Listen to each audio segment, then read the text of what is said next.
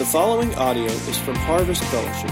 For more information about Harvest Fellowship, visit harvestabq.org. That was awesome. It was so much fun. I have to tell you just a little bit about Run for the Light. If you don't know what Run for the Light is, um, it's really less about running and more about making a difference in the world through our missions giving. It's just a mechanism uh, to raise money for missions. And uh, I'm just so proud of you. We had 59 uh, runners, we had probably 25 or so volunteers. It was just a fantastic day. Uh, all of the runners uh, asked people to sponsor them. And as of this morning, uh, we've raised $30,000 for missions. How cool is that? and you might know this, but we have a matching donor that's going to match every dollar up to 75,000. So that actually means we've raised $60,000. And this goes to a ministry called Feed One that I'm going to tell you a little bit about in just a second. Um, Feed One, you can feed a child for $10 a month. And so, if you just do the really simple math, what that $60,000 means is that 500 kids who would not have had uh, a good food to eat on a regular basis will be fed for the next year because you decided you could go and you could walk or run or whatever your version of that was. You asked people to donate, uh, you, you jumped in, and you are making a difference. As well, this is pretty exciting. There's a dozen churches across the state of New Mexico today today that are participating in what we're calling New Mexico Feed One Day. And so all of those churches are taking up offerings today, and they'll be sending those in this week. And that's hopefully what's going to get us to that full $75,000 is all of us working together. So I will be sure to keep you updated uh, on that in the coming weeks as all of that comes in. Before we talk more about Feed One, I have some awards that I want to give away from yesterday's uh, Run for the Light. If you know us at Harvest, we don't take ourselves too seriously, which means we just like to have a whole lot of fun. And so after the run, a, a big group of us in our, our, our clothes, we were covered in paint, and we all went to Chick fil A and we ate. And before we left, we said, hey, we should do some awards tomorrow. And so we just quickly kind of brainstormed a few awards. And so here's, here's the awards uh, that were given away today. The first one, and we have some pictures because you need to see a few of these. This is for the Best Shoes Award, okay? So if you know, if you're a runner, uh, shoes are a big deal. And uh, there was one person that showed up with what we considered the very best shoes, and her name is Claire Gibbons. And I want to show you a picture. Look at those. Look at those cute little shoes. All right. Uh, Richard, come, come, would you come accept this award on behalf of your daughter? Um, and it does come with a Chick fil A gift card because that's where I was yesterday when we dreamed this up, all right? Way to go. Way to go to Claire. Uh, and then uh, this one is, uh, this is for our fastest runner uh, of the day. And so we called this the Gazelle Award. This person channeled his inner gazelle and just ran the course. Just, I mean, it, he just made it look really, really easy. I teased him this morning. I said, man, if, if a lion was chasing you, I still think they would have caught you. He said, no way. He would have eaten all of you first, okay? And so, so the Gazelle Award goes to Creed Owen. And uh, come on, Creed. You also get a Chick fil A gift card. We couldn't have done this run without our amazing volunteers, and so we created an award for the most helpful water boy, okay? And so we had a, a, water station, and we had volunteers out there filling up the, the water cups and handing them out and, and helping all of us that were running to, to stay out there. And so the most helpful water boy uh, award goes to Martin Wilson. Martin, come on up here, man. yeah, well, you should have ran. There you go, buddy. Thank you for your help yesterday. All right. And then one last one. Uh, this is for the person who showed up in the best running attire, okay? Best running attire. And it might not be exactly what you're thinking uh, because this person decided to run in full firefighter gear, all right? And so we have a picture right there. Richard, come on, Richard. Richard did the entire 5K in full firefighter gear, and uh, I, I, just I, I don't know how he did it. All right, I don't know. Way to go, Richard. He also is our number one fundraiser. Um, way to go, buddy. Way to go. Hey, that's your that's your gift card. All right, all right.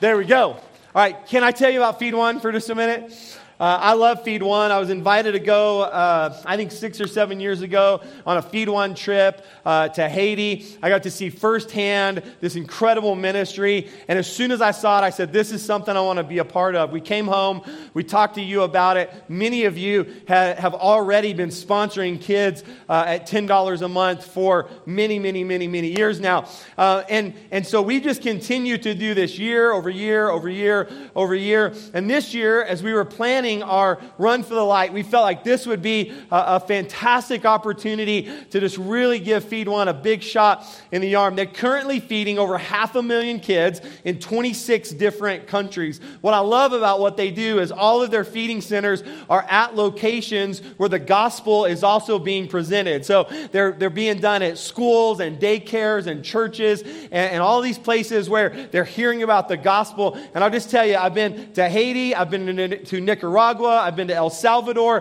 I've seen their, their ministry at work. It's absolutely phenomenal. It's one of my favorite ministries to support. And so today, as you came in, uh, on many of your chairs, there's a little packet that looks like this. And uh, there's also this QR code behind me you can just scan with your phone that'll do everything this packet does uh, digitally. And what I'd love to ask you to consider, I will never twist your arm into giving, into being generous, but I will push you, okay? I won't twist your arm, but I will push you. I think it's one of my jobs as your pastor is to encourage you in what I believe is the best way to live, which is with open hands. And so we're doing two things uh, this weekend. Uh, we've been raising money uh, through the run, and I just reported to you the 30,000. But today I also want to give you an opportunity for your family to sponsor one or more children at just $10 a month. Years ago when we did it, Lisa and I talked, we said, you know, we have three girls, so let's sponsor three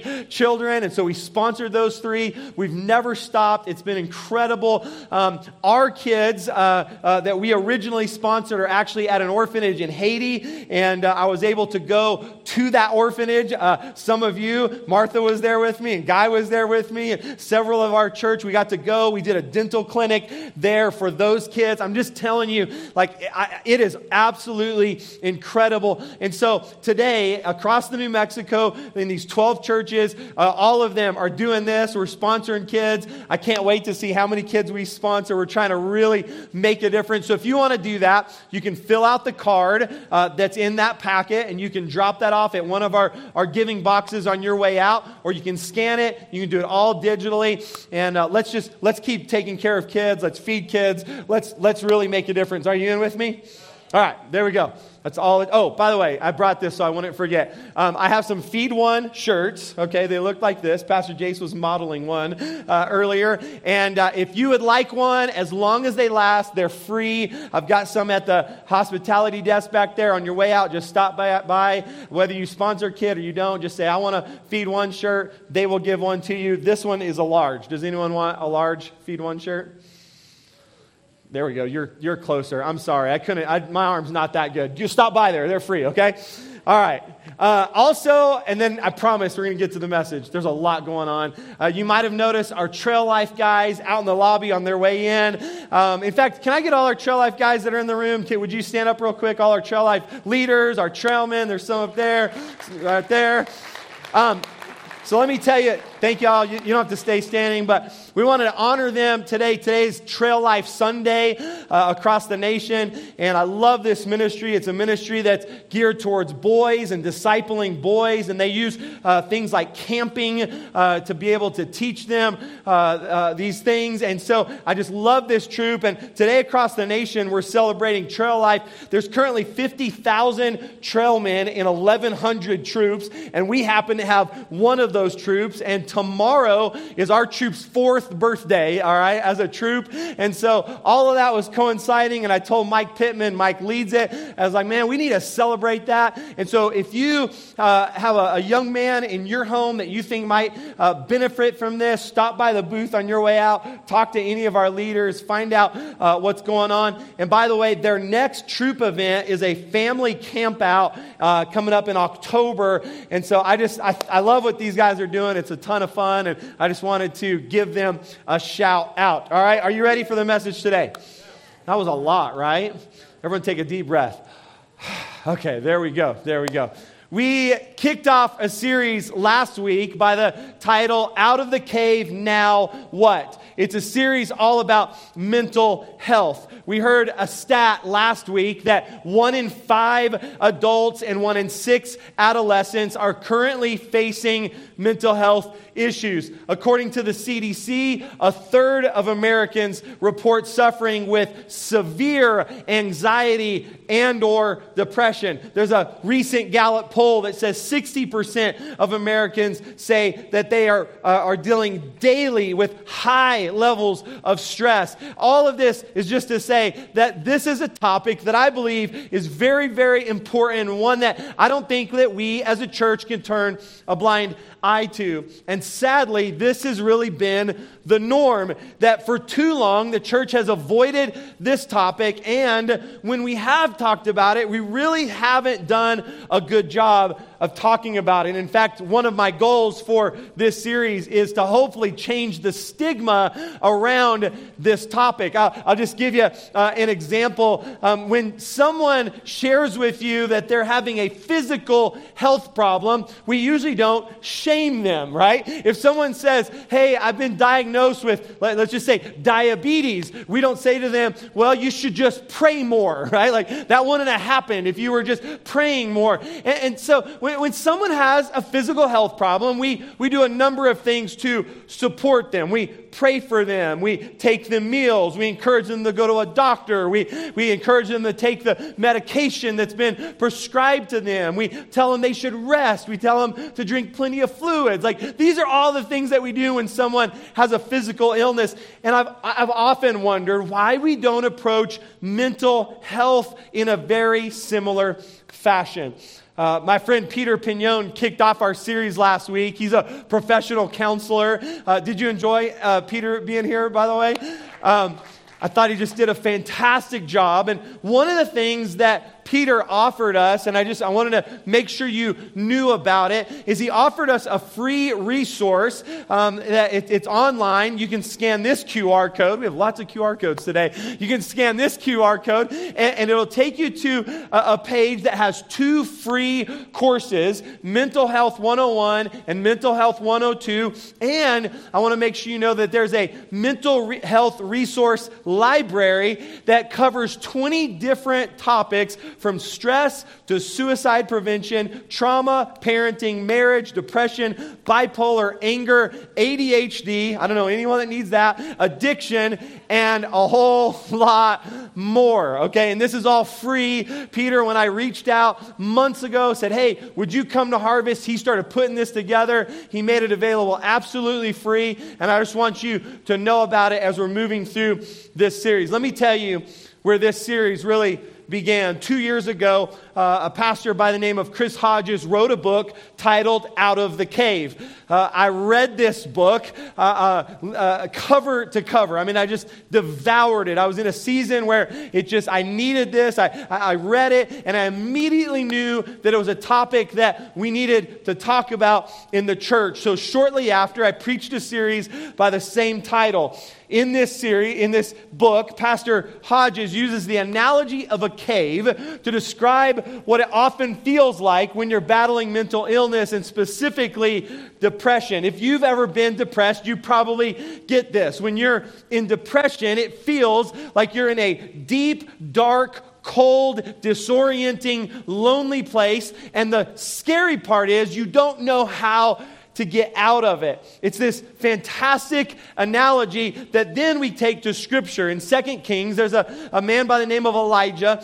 and in this account, he, Elijah literally goes into a cave, but he also, as you read this story, he also goes into the cave of depression. And so we use this account to frame the, the first series out of the cave, and, and that's what we talked about was how, how do we overcome the mental health problems that we are facing facing. But I got to thinking about what happens when a person begins the journey of coming out of the cave. Because if you've been in the cave for a long time, the cave strangely begins to feel safe and somewhat comforting. And now, as you step out of the cave, and I don't know if you've ever done this, uh, uh, I've been in some caves like literally in my life, and, and your eyes start to adjust to the dark. And as you come out, the light can be blinding. And now that you stepped out into the, into the light, it, it's supposed to be amazing.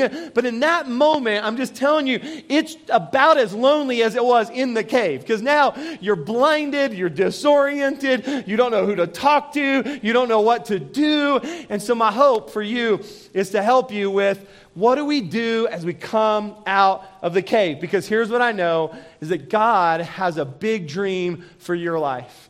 And in case you're wondering what that dream is, I'll just point you to my favorite scripture, John chapter 10, verse 10. Jesus tells us first about the enemy's plan for our lives, and then he tells us about his plan for our life. And he says this about the enemy He says, The thief comes to steal, to kill, and to destroy. That is the plan of Satan for you, for your health, for your mental health, for your physical health, for your family, for your finances, for every part of your life, is to steal, to kill, and to destroy. But I'm so thankful the verse doesn't end there because Jesus says, But I have come that you may have life and have it to the full.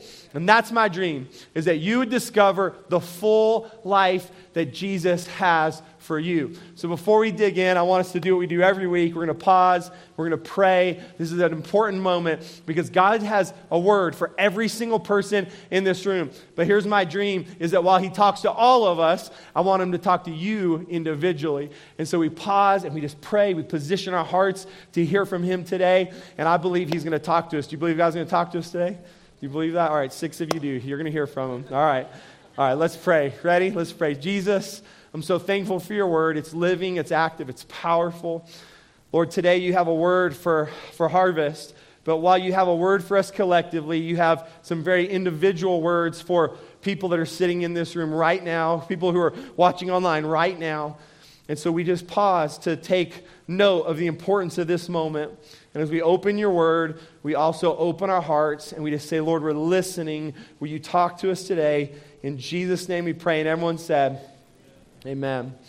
Uh, my wife and I have uh, three girls and one dog. Uh, the dog is a boy. We tried to um, kind of average things out slightly. It has not worked, just so you know. Uh, I'm still very um, uh, outnumbered in my house, but we all love our dog. He's very spoiled. His name is Cooper.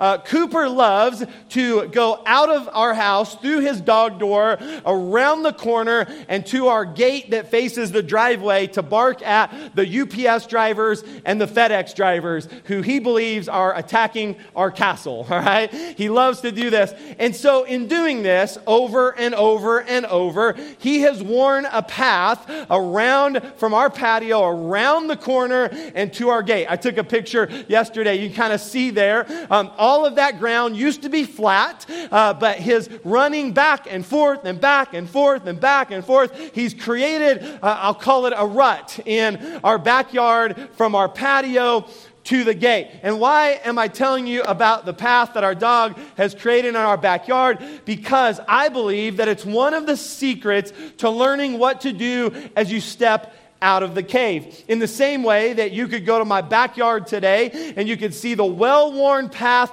of Cooper, I believe that if we could look into your brain, there are some well worn paths in your brain that scientists would call neural pathways. Now, today, I just have to warn you, especially right here at this point in the message, it's going to be a little bit science and a little bit Bible, but it's all God because God created all of it. And I just I want you to know just a little bit about how your brain works because it'll help you, I promise, as you begin to venture out of the cave. Okay? So we're gonna we're gonna nerd out for just a minute. Do you have any nerds in the room? Come on, fellow nerds, nerds unite, okay? I was a I was a nerd in high school, proudly. I'm I'm wearing the nerd shirt today. I'm proud, all right? And so so nerds, you're gonna really love this. Everyone else, just put up with us for just a minute.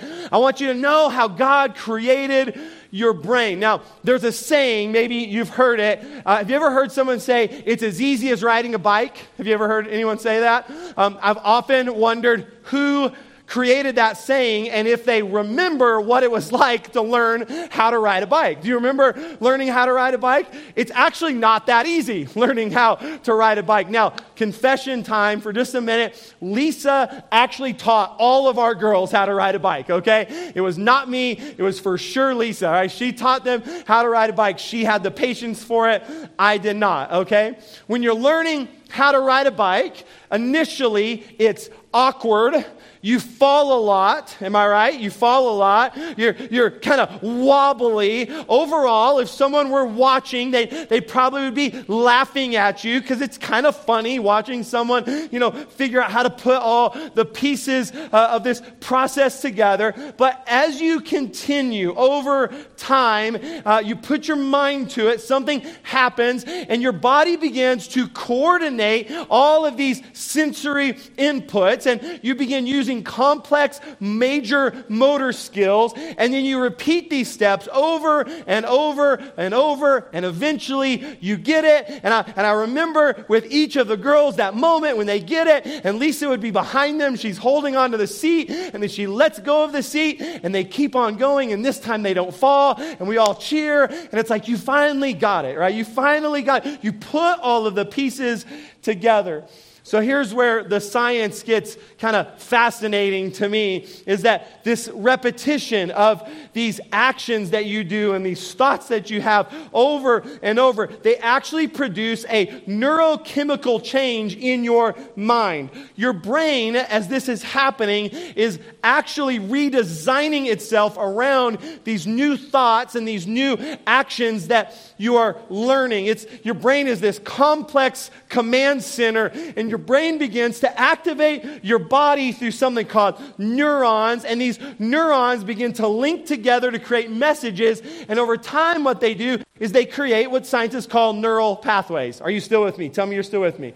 All right, I, I knew the nerds would be with me. And, all right, so and here's what happens is the presence of these neural pathways now make it easier for you to think those thoughts and for your body to perform those actions. And every time you do it, the pathway gets stronger and the action gets a little bit easier. So, so simply put, I'll just call them and kind of unscientifically, you're creating what I'll call brain ruts, okay? Brain ruts. And, and it gets easier and easier and easier. The more you do something, the more often you think the thought, uh, the easier it is. Uh, it goes from awkward and difficult to now it's so simple and easy. In fact, uh, you've discovered that with enough repetition, uh, it becomes almost automatic, and now you fall into this, this not just a neurological pathway, but it's, it becomes a rut. You just kind of get into that rut, and now you don't even have to think anymore. Uh,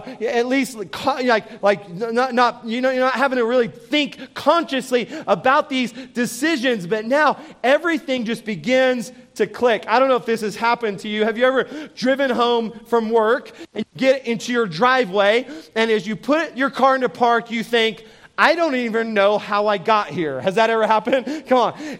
This is because of neural pathways. And it's actually, it's kind of scary to think about because from your work to your driveway, think about all of the steps, the twists, the turns, the brake, the gas, the turn signal, the radio, all the things that have to happen. And you get there and you think, I'm not even sure how this happened. That is a result of a neural pathway. Now, I, I, hope I'm not boring you. Can I, can I nerd out one, just like one little bit more? Would that be okay? All right, I'm going to do it anyway. So, so here we go. In addition to these neural pathways, there's also a little bundle of nerves at the base of your brain, and it's called the reticular activating system. Okay? We're going to call it the RAS for short, okay, because that's easier to say. And our neural pathways are carved out even deeper by the RAS through millions of pieces of sensory data that's being sent to our brain. And what the RAS system begins to do, it's fascinating, is it begins to categorize those thoughts and it begins to group them together in relevancy and similarity. And what happens is this happens so your brain doesn't uh, short circuit, right? So it doesn't get overloaded. And so the RAS begins to filter out the unnecessary information, right? All those Facebook posts that you're scrolling through, it just pushes them aside, right? And it just scrolls through them. And, and it allows, the RAS allows the important information to get through. And, and this amazes me, but in my research, I found out that it only keeps about 121 pieces of data at any one time, okay? Now, where the rest goes, I have no idea, okay? One of you can come tell me about it later. This is how God created your brain and my brain to be able to filter out the data in your life so that you can focus on what's the most important and you can eliminate the rest. So, what it does is if the information that the RAS system is, is filtering, if it keeps you alive, if it prevents problems, if it averts danger, or if it brings you pleasure, the RAS system is activated. And now there's this multitasking, filtering, deleting system that's actually hardwired into your brain. It hears what's the most important and it connects the subconscious to our conscious. It, and here's what, what I love this important for you and I as followers of Christ is the RAS actually utilizes our beliefs. The things that you believe are now added to the data that your brain is collecting, and now it helps you make decisions. Is God amazing or what? That's how God designed your brain. And this is what I call, very unscientifically, a brain rut. Okay, a rut. Uh, ruts are dangerous. Webster defines a rut as a track worn by a wheel or by a habitual passage, okay? A rut is what Cooper did in my backyard, all right? Uh, maybe you've been somewhere and you've seen a rut, okay? Ruts can be dangerous because you get in them, you fall into them, and now it's difficult to get out. There's actually a road in Alaska um, that, that they put a sign up because it's so filled with ruts and it's muddy. And, and so they put a sign up that says, Choose your rut carefully because you're going to be in it for the next 60 miles. All right, it's a good warning. Pick your rut carefully. And this is the problem with ruts is you get into them and it's hard to get out. I actually have been in a few ruts in my life. I'll tell you about one of them. Years ago, Lisa and I were in college. We were asked to lead a missions trip to Africa. We were in Kenya, and while we were there, we got to go out into an area called the Masai Mara, and it was just amazing. We were able to take a, a, a Jesus film that had been recently translated into their language and uh, show it to them and, and preach the gospel. It was fantastic. And while they were there, the missionary said, Hey, hey, would you guys like to do a photo safari? Um, and, and, we said yes. And so they loaded us into vans. They had these little uh, rooftop things that would lift up. We could stand up and look out through the, through the top of the car. We saw all, I mean, giraffes and zebras and elephants and hyenas and all that animals. And at the very end of the day, it was, the sun was beginning to set, and uh, we entered a part of the road where there had been a lot of moisture, a lot of rain, and I noticed that there were some ruts, and, and our van driver, uh, uh, his name, I don't actually know his name, but he went by Banana, okay? I don't know why, um, but he, he went by Banana, and they had radios, and they'd radio back and forth, and, and we'd hear on the radio, Banana, Banana, come in, radio, Banana, Banana. We just loved it. And so he falls into a rut, and we're driving, and all of a sudden that rut led us through a big puddle in the middle of the road. And Banana thought he could get through it, but Banana did not get through it. We got stuck, and it's starting to get dark. And we started hearing a lion, and the girls started screaming. And so we got out of the car, we rolled up our pants, we got out in the mud, and we helped Banana push the van through the puddle and out. And we loaded everyone back in, and we made it home safely because we're here today. You, so you know you knew the end of that story, okay? Ruts are dangerous. I don't want you, okay, to fall into the wrong mind rut. So, if all of this is true, how God designed our brains and how neural pathways are formed and how, how the RAS system digs those deeper, if all of this is true, then, then you come out of the cave and you're looking around, you're saying, All right, I'm starting to come out. Now, what do I do? Well, one of the answers is simply this is that you're going to need to create some new pathways. And all of that begins right here. I have three things to talk to you about today. The first one is this is recognize your rut. Recognize your rut. The question is this What are the well worn paths in your life? I'll give you some examples, okay? I'm not judging, I'm just giving you examples, okay? We'll start really, really innocent, okay? You come home and you're sad, and so this might be your neural pathway. You reach for the chocolate. Come on, anybody? Anybody? Where my chocolate people at? All right. You get home, you're sad, you go to the freezer to find a gallon of ice cream. Come on, somebody, right? Isn't it amazing how much better you feel with a gallon of ice cream in your lap? Isn't it? It's even better when it goes into your belly, but, but it starts right. You just, I mean, just eat. I'm talking about eating out of a carton, right? I mean, it's just like, I'll decide when enough is enough, right? you just, okay, this is a neural pathway, okay? Uh, I am pro ice cream, but this could be a neural pathway. Maybe here's another one. Maybe you come home and you've had a hard day, and so you, you pour yourself a glass of wine. Here, here's another more, uh, neural pathway. You wake up What's the very first thing you reach for? Maybe the first thing you reach for is your phone. That's a neural pathway. Um, you're stuck in traffic, you're, you're, you're stuck, and so you're mumbling under your breath, right? That is a neural pathway. Your kids start fighting, you raise your voice. These are, these are neural pathways. And I'm just asking, what are the well worn tracks in your life? The problem is that when we do these things, when you reach for the ice cream, when you reach for the glass of wine, when you reach for the phone, that's just helping you to see that this is my go to. And when you do that, you're creating a neural pathway, or I'll, I'll call it a rut. And in most of these cases, it's actually working against you. Maybe you can relate to the Apostle Paul who said these words in Romans chapter 7. He said this. Tell me if you've ever felt this way. Paul said, I do not understand what I do. Let's just stop there. Anyone ever felt that way? Okay. Anyone ever felt that way about your kids? Come on. How about your spouse? It's okay. You can admit, I do not understand what I do. For what I want to do, I do not do, but what I hate, I do. Okay? You, sometimes I'm like Paul, he's like a Riddler, right? Him and Dr. Seuss, they wrote Romans 7 together.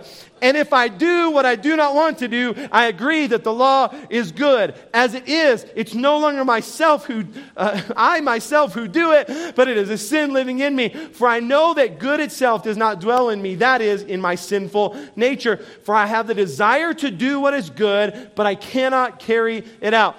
For I do not do the good I want to do, but the evil I do not want to do, this I keep on doing. Are you following? Okay. And then, yeah, it's hard. And then he says this in verse 23 But I see another law at work in me, waging war against the law of my mind what Paul is saying here is he's identifying some brain ruts. he's identifying some neural pathways. He says there's a war raging in my mind. And he goes on, he says, it makes me a prisoner of the law of sin at work within me. And then he comes to this conclusion what a wretched man I am. Let me just tell you, this is a man who gets it. These verses are a soul cry of frustration, of exasperation. In fact, I don't know if you notice, he repeats himself, himself a ridiculous amount of times, right? And it's this, it's this rant from the depths of his soul. His mind cycle is maddening.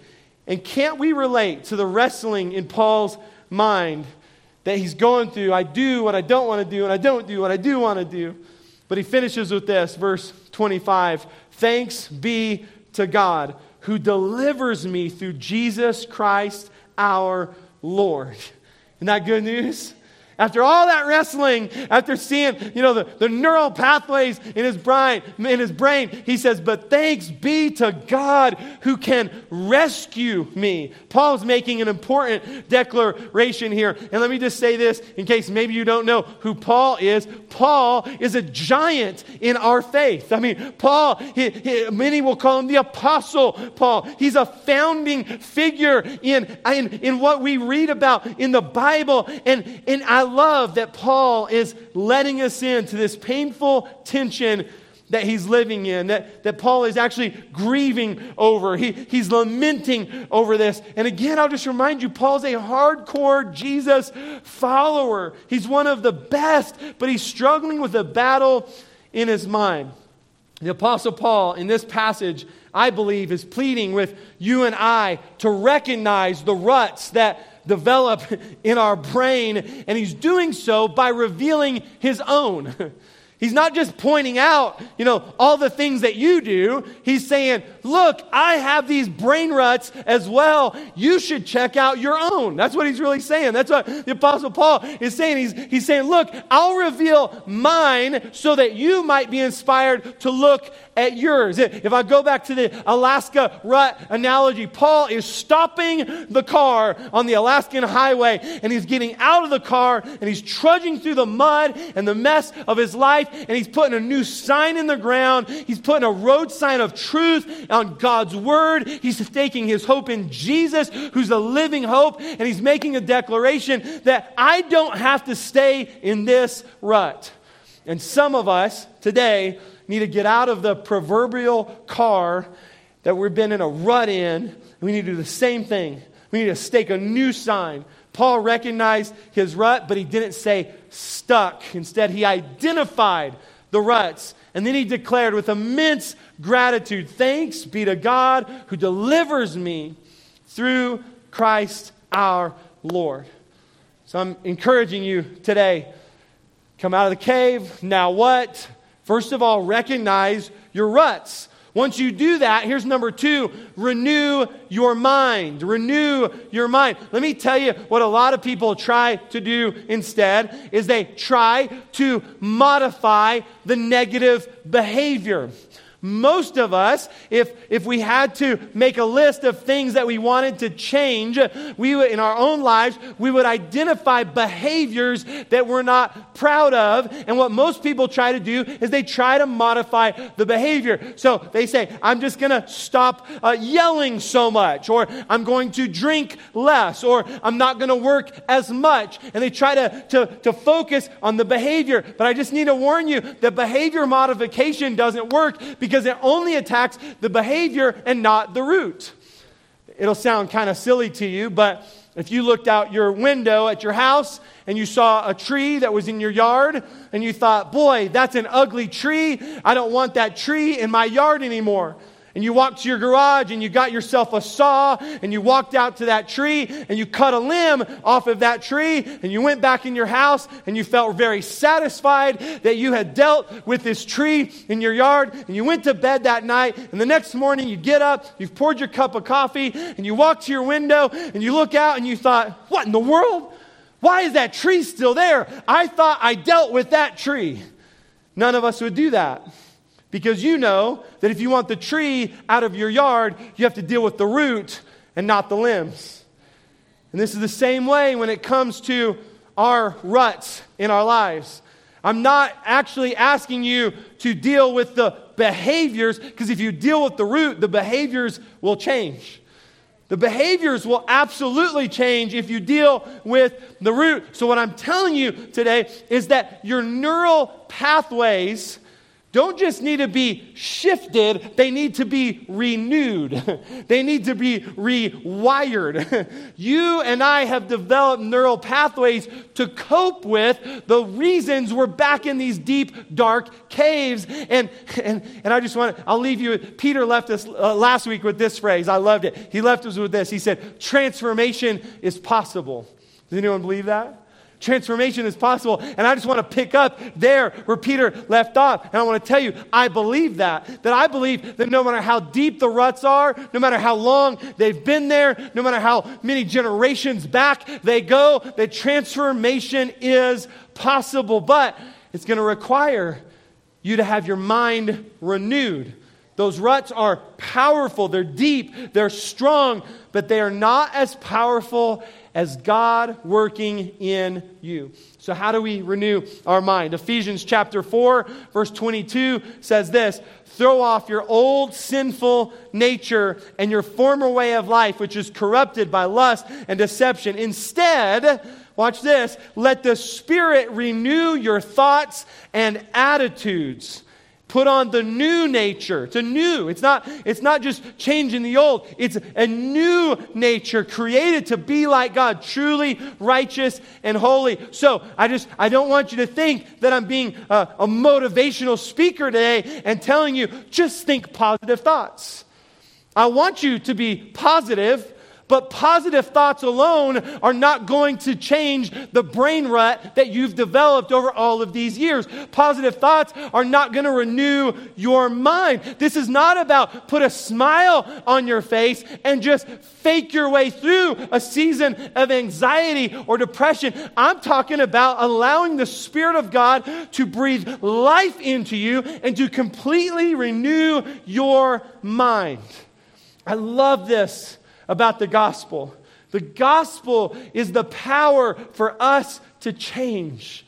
You don't have to stay stuck. Transformation is possible with Jesus. Old becomes new. Dead comes to life. Broken is restored. Sick is healed. And this is such good news because the renewal of our mind actually starts not with you being positive or trying to just change your thinking. It literally begins with what God does inside of you. I'm just telling you, He can renew your mind. He can renew your mind. And please know this you're not subject to the thought patterns that you currently have, okay? I know they're strong and they're powerful, but you're not subject to them. At the end of the day, you and I have spiritual authority over what happens in our minds. Did you know this? Some of us think that our minds get to control what we do, right? It's like I'm just powerless, right? I was driving by Chick-fil-A and I just I just had to turn in. I mean, I, I, thought about those those nugs and I just had to I just had to I couldn't help myself, right? Let me just tell you, you have authority over your mind. You get, let me show it to you. You don't believe me, so let me show it to you. Watch this. Second Corinthians uh, chapter 10, verse 5. We demolish arguments and every pretension that sets itself up against the knowledge of God. And watch this. And we take captive every thought and make it obedient to Christ.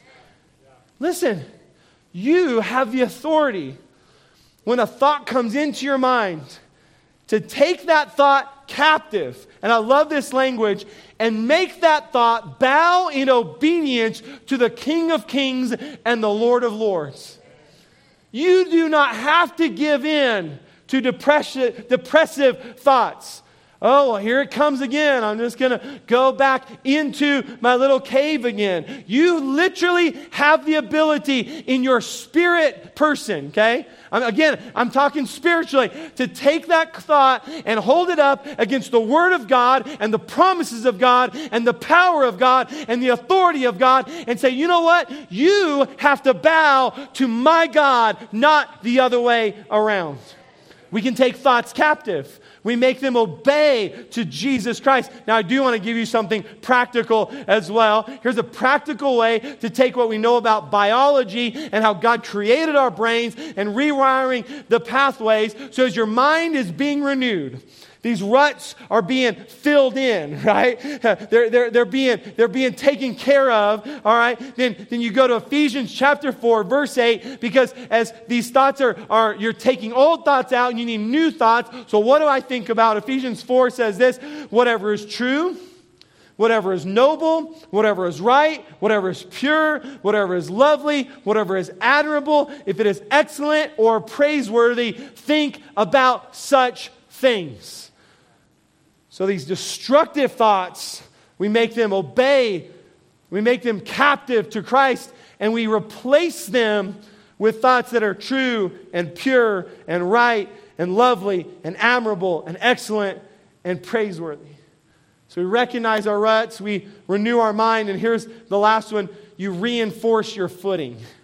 You reinforce your footing. Now, here's the deal a footing looks a lot like a rut okay? At first glance if you if you drove by a, a job site today and they had dug footings for their house or their building or their, their wall you might see that and you might think that it's a rut because it looks very similar at first glance. But i want to tell you that a footing is very different than a rut Okay? A footing is intentional. A footing is built to, is designed to build something worthwhile on top of. There's a design to it. When I was a teenager, my my family, we, we moved into a new house and not far from here, and uh, we had a pretty good front yard. And when I saw that front yard, I said to my dad, I said, Dad, there's enough room up here that we could probably have like a half court basketball court. We could put a basketball goal over here, pour a little extra concrete that connects to our current driveway. And Dad, I mean, we could have like a basketball court out here. And so my dad came up with an idea. My dad said, Jason, here's what we're going to do. If you and your brother will dig a footing for the block wall that needs to go around the perimeter of our property. Then, when we finish the wall, I'll build you a basketball court. And I thought this sounded like an awesome idea. I still don't know how I did it because my brother hates basketball, but somehow I convinced my brother to help me. And we got out there with shovels and picks and were digging bars. And I quickly learned that this New Mexico sand is not nearly as easy to dig as I thought it was. So we started digging, or we, we marked the perimeter. We started digging and we hit hard ground. And so every day before we go to school, we would turn the water hose on and we'd fill that, that, that footing that we had dug with water so it would soften up the ground. And then that day when we got home from school, we'd dig a little bit more out. We'd make, you know, a little bit of progress, and then we'd water it again, and we'd dig a little more, and we'd water it. It was awful, y'all. It was terrible. I absolutely hated it, okay? But at the end, but I wanted a basketball court. We got this footing dug, and I don't know if you've ever done any footings, but we, we got it the right depth, and we got it the right width. We put some rebar in there to reinforce it. One day, a concrete truck showed up, and we filled that footing with concrete. And the next thing you know, dad was starting to lay the blocks, and that wall got higher and higher and higher. And eventually, he built a, a block wall around our entire property. And as soon as he finished, I said, Dad, I want my basketball court. I'm holding you to it. And he did. He built me a basketball court. You'd think I would be a professional basketball player now, but no, I'm a pastor. A footing is intentional. A footing requires design. A footing requires reinforcement. A, a, footing is actually not a rut. It might look like a rut, but it's not a rut at all. And I want to tell you, I want to leave you with this the number one way to build a footing in your mind. So you have recognized your ruts. You've allowed the Spirit of God to help you to renew your mind. He's kind of filled those ruts in. And now here's what I'm telling you is I want you to reinforce a footing. Don't go back to a rut reinforce a footing. I want to tell you the number one way to do this. It's not rocket science. Science. Is to read God's word, to meditate on God's word, and here's the here's the most important: to apply God's word. James says it's not enough to read His word, to look in the mirror and walk away. We have to allow His word to shape us, to change us, and that's how you begin to dig a footing so you can build your life on something not by accident, but by purpose. Stand with me for just a moment. I'll leave you with one, one verse, and we're going we're gonna pray together. Matthew chapter 7. I'm sorry, note takers. I just, I know. I, if you got to stand, so I know I'm, I'm trying to end, okay? Matthew chapter 7.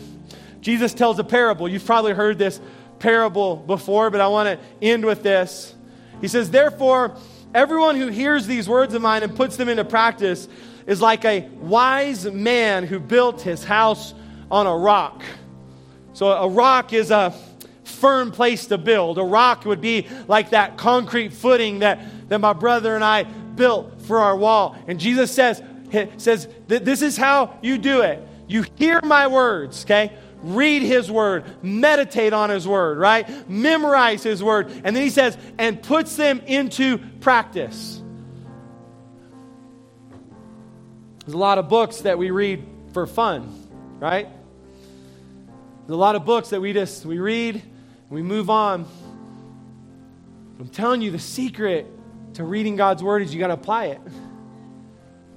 So Jesus says, This is a wise man who built his house on a rock. And then he goes on, he says, The rain came down, the streams rose, the winds blew, and it beat against that house, yet it did not fall because it had its foundation on the rock. But everyone who hears these words of mine and does not put them into practice is like a foolish man who built his house on a sand, which, by the way, it's really easy in sand to dig some ruts. And then it says this the rain came, the streams rose, the winds blew, and it beat against that house, and it fell with a great crash. So we come out of the cave. Now what? We need some new pathways. Our worship team is going to lead us in a final song. And as that happens, I'm going to ask you to do the hard work of number one, recognizing your ruts. Now, here's what's interesting is you probably can recognize the ruts in your spouse's life, in your kid's life, in your pastor's life, in your friend's life, and right, you, it's probably pretty easy for you to do that. But but you know what we don't like to do? None of us enjoy recognizing the ruts in our own life. So I'm asking you, it's hard work. I'm asking you, as we sing this last song, to allow the Spirit of God to help you to identify those ruts in your own life. And I'm going to come back up and we're going to submit those to God and we're going to ask Him to begin the process of renewing our minds. And I'm just telling you, I've been praying over this for weeks. I'm so excited about today. To really, like Peter kicked off the series, but today's like my kickoff to the series. And I'm so excited because for so many of you, you haven't known how to come out of the cave or what to do as you come out of the cave. And today, the Spirit of God is going to help you to recognize patterns that you didn't even know were there that lead you directly back in to those painful places back into those lonely places, back into those dark places. And today, the Spirit of God is going to renew your mind. You're going to begin to build new footings to build your life upon. I'm telling you, today will be a turning point for many of you. So, worship team, come, help us. Would you do this hard work while we worship? And then we're going to let God do the work that He can do so easily in all of our lives. Let's worship.